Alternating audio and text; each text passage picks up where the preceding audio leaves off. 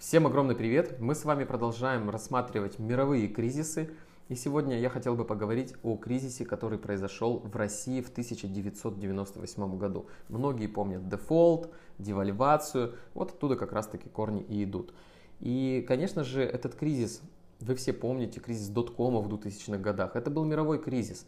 Но э, мы сегодня поговорим именно о России, в той стране, в которой мы живем. Я знаю, что здесь большинство аудитории именно из России, но этот кризис повлиял также и на Украину, и на Казахстан, и на Белоруссию, и другие близлежащие страны. Поэтому мы детально сегодня посмотрим, что происходило в России, посмотрим, а, как можно все это сопоставить с тем, что происходит сейчас в мире и чего нам ожидать. И вообще экономический кризис 1998 года в России был одним из самых тяжелых экономических кризисов за всю историю России. Какая финансовая ситуация в России была в 1995 и по 1998 год? В конце 1994 года правительство России отказалось от финансирования госбюджета за счет эмиссии. Одновременно Центробанком стала проводиться политика так называемого валютного коридора – удержание курса рубля к доллару США в узких рамках путем валютных интервенций. Ужесточение денежной политики в условиях политической борьбы не было в должной мере поддержано бюджетной политикой. Государственная дума, стремившаяся увеличить расходы, принимала несбалансированные бюджеты, то есть расходы не обеспечивались доходами. Возникшие вследствие этого противоречия российские власти пытались разрешить, наращивая государственный долг. В принципе, как и многие другие страны это делали. Посмотрим, к чему это приведет. Особенности экономической политики 95-98 годов, что же там происходило?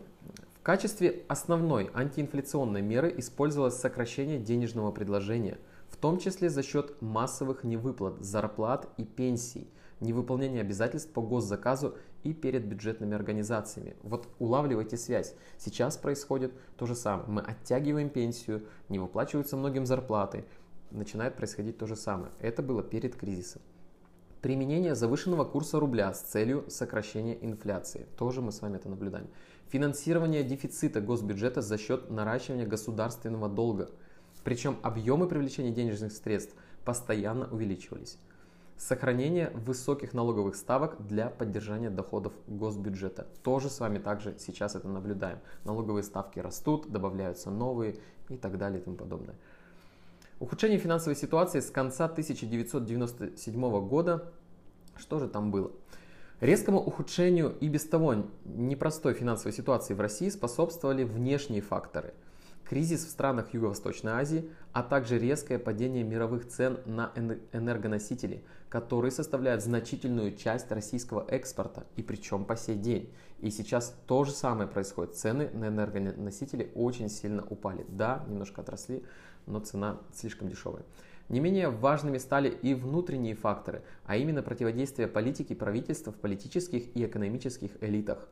В Государственной Думе большинство было у коммунистов и их сторонников, и поэтому правительство не пользовалось поддержкой парламента. Когда в июле 1998 года правительством была предложена программа стабилизации, то она была провалена Госдумой. Также противостояла правительству влиятельная группа руководителей и собственников производственных предприятий, вынужденных конкурировать с импортом. Твердый рубль, повысивший доходы граждан, ожививший торговлю и конкуренцию, очень раздражал производственников. Это раздражение отчасти разделяли и, экс, и экспортеры, получавшие валютные доходы. В итоге искусственное усиление кризиса неплатежей, поддержка оппозиции на выборах и информационное давление на правительство. В конце 1997 года стали быстро расти ставки по кредитам и государственным обязательствам. Начал падать фондовый рынок. Эти события оказали негативное влияние на настроение инвесторов, что увеличило отток капитала и усилило давление на курс рубля. Вот смотрите, 97 год, то есть росли ставки по кредитам. Мы это можем наблюдать прямо перед самым кризисом. Посмотрим, как это будет происходить. Стремясь исправить ситуацию, российские власти постоянно повышали ставки по государственным обязательствам, а также пытались получить очередные кредиты у международных финансовых организаций. В частности, это МВФ, Международный валютный фонд, и Всемирный банк. Однако финансовые ресурсы, к которым могли прибегнуть власти, были заведомо недостаточны по сравнению с масштабом возникших проблем. Реальный сектор экономики, также находившийся в учреждающем состоянии, а, действенную помощь оказать не мог. К августу 1998 года власти утратили ресурсы для финансирования краткосрочного государственного долга и удержания курса рубля. Вот тогда и начало происходить самое-самое страшное. Сейчас мы с вами об этом еще поговорим. Какие причины кризиса? Что стало причинами? Как установила комиссия Совета Федерации по расследованию обстоятельств дефолта 1998 года, Непосредственной причиной принятия решения от 17 августа 1998 года стало отсутствие у правительства Российской Федерации средств, необходимых для исполнения своих долговых обязательств по ГКО и УФЗ. ГКО – это государственные краткосрочные облигации. А также резкое ухудшение условий привлечения для этого новых займов. По сути, просто не было средств. Почему не было средств, сейчас я вам еще расскажу. Потому что а, поддерживали курс рубля, продавали валюту. В теории международной экономики концепция невозможной троицы подразумевает недостижимость ситуации одновременного существования фиксированного курса валюты, свободного движения капитала и независимой денежной политики. В России курс рубля к доллару США находился в достаточно узком валютном коридоре, который поддерживался интервенциями Центробанка. Свободное движение капитала позволяло иностранным компаниям вкладываться в рынок ГКО. Денежная политика была направлена на сдерживание инфляции. В такой ситуации при наличии переоцененной валюты в итоге э, снижающиеся валютные резервы заставили правительство девальвировать валюту и произвести дефолт. То есть они просто исчерпали свои запасы. Они продавали валюту, пытаясь сдержать инфляцию, пытаясь сдержать курс рубля. И в итоге, конечно же, просто средства закончились, и пришлось девальвировать и произвести дефолт. Вот такие страшные последствия произошли тогда. Какие последствия после этого еще были в России? Последствия кризиса серьезно повлияли на развитие экономики и страны в целом, как отрицательно, так и положительно. Негативные результаты состояли в том, что было подорвано доверие населения и иностранных инвесторов к российским банкам и государству, а также к национальной валюте – Курс рубля менее чем за полгода упал в 3,5 раза с 6 рублей за доллар до 21 рубля за доллар 1 января 1999 года. И у меня сразу же здесь вопрос. Как вы все это зная, верите в что, что рубль будет укрепляться, расти, а доллар будет падать?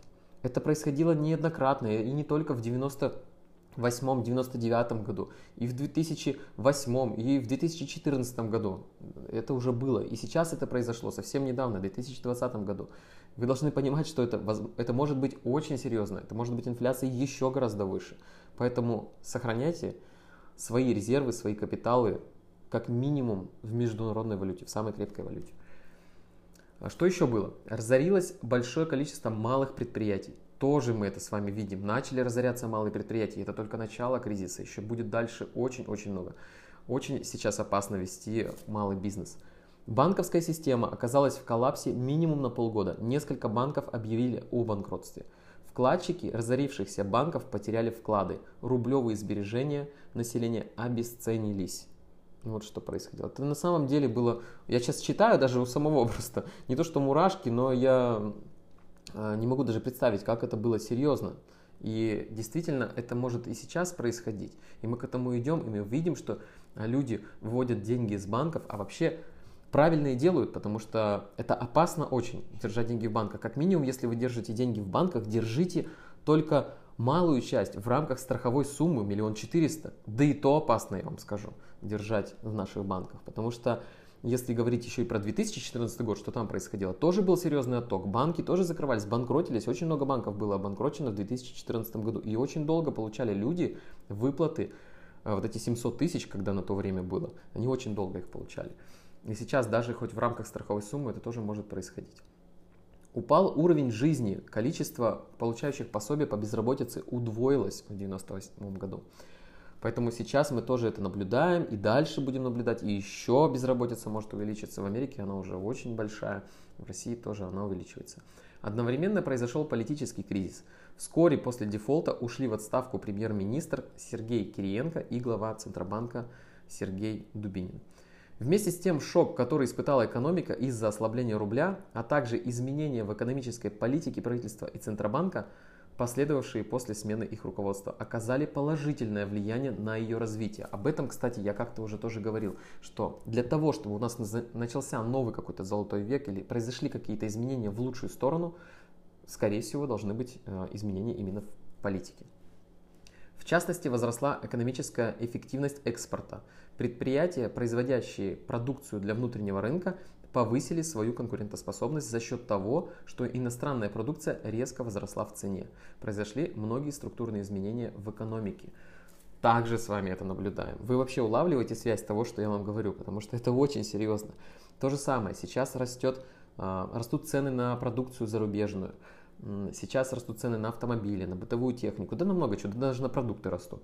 И как раз таки, если доллар еще выше пойдет и рубль будет слабеть, это будет то же самое. И это даст большой плюс на самом деле для а, развития внутреннего рынка нашего. Снижение показателей развития экономики было краткосрочным и сменилось весьма масштабным подъемом. Это что касается положительных последствий. Что происходило в других странах? Кризис в России оказал значительное влияние на экономическую ситуацию в ряде стран, прежде всего через сокращение экспорта этих стран в Россию. Была проведена девальвация национальной валют в Беларуси и в Казахстане. Замедлились темпы роста экономики в таких странах, как Украина, Молдавия, Грузия, Литва, Латвия, Эстония, потому что мы не получали от них экспорт. Мы отказались от экспорта их. Иностранные держатели ГКО, государственных краткосрочных облигаций, вступили в переговоры с российским правительством. Однако выплаты по ГКО составили лишь около 1%, 1% от суммы долга. Только вдумайтесь, 1% от всей суммы долга. Основные потери понес швейцарский банк CSFB. Есть такой, это второй по размерам конгломерат а, в Швейцарии, который работает там с 1856 года контролировавший, контролировавший в то время до 40% рынка. Представьте только. Вот что происходило в кризис 1998 года в России и в тех странах, про которые я сейчас вам рассказал и упомянул. На самом деле кризис был очень серьезным. И, конечно, бы я не хотел бы, чтобы это все повторилось, но очень много факторов, очень много совпадений того, что сейчас происходит, движет и приближает нас именно к таким же ситуациям, которые были в то время, а может быть даже и хуже. Мы должны с вами готовиться, мы должны быть готовы. Поэтому я вас призываю постоянно, я вам рекомендую, даю вам советы, как сохранять капиталы, где сохранять, в чем сохранять. Вы должны приобретать активы, вы должны а, сохранять в самых надежных банках, брокерских домах. Это должно быть все под серьезными защитами. А, под серьезными законами и многим-многим другим. Вы должны научиться сохранять свои капиталы и использовать и диверсификацию, и хеджирование, и другие инструменты для минимизации риска. Для этого вам нужны профессионалы, вам нужны управляющие компании и, конечно же, хедж-фонды. То есть к этому нужно стремиться, к этому нужно идти. То, что вы сейчас, многие из вас там думают, что да, ладно, там те, ничего не будет, все классно, вон все растет, и я лучше пойду там акции понапокупаю. Сейчас диверсифицирую, все напокупаю разных активов, биткоин, акции, там недвижимость и т.д. и т.п. Не получится, ребят.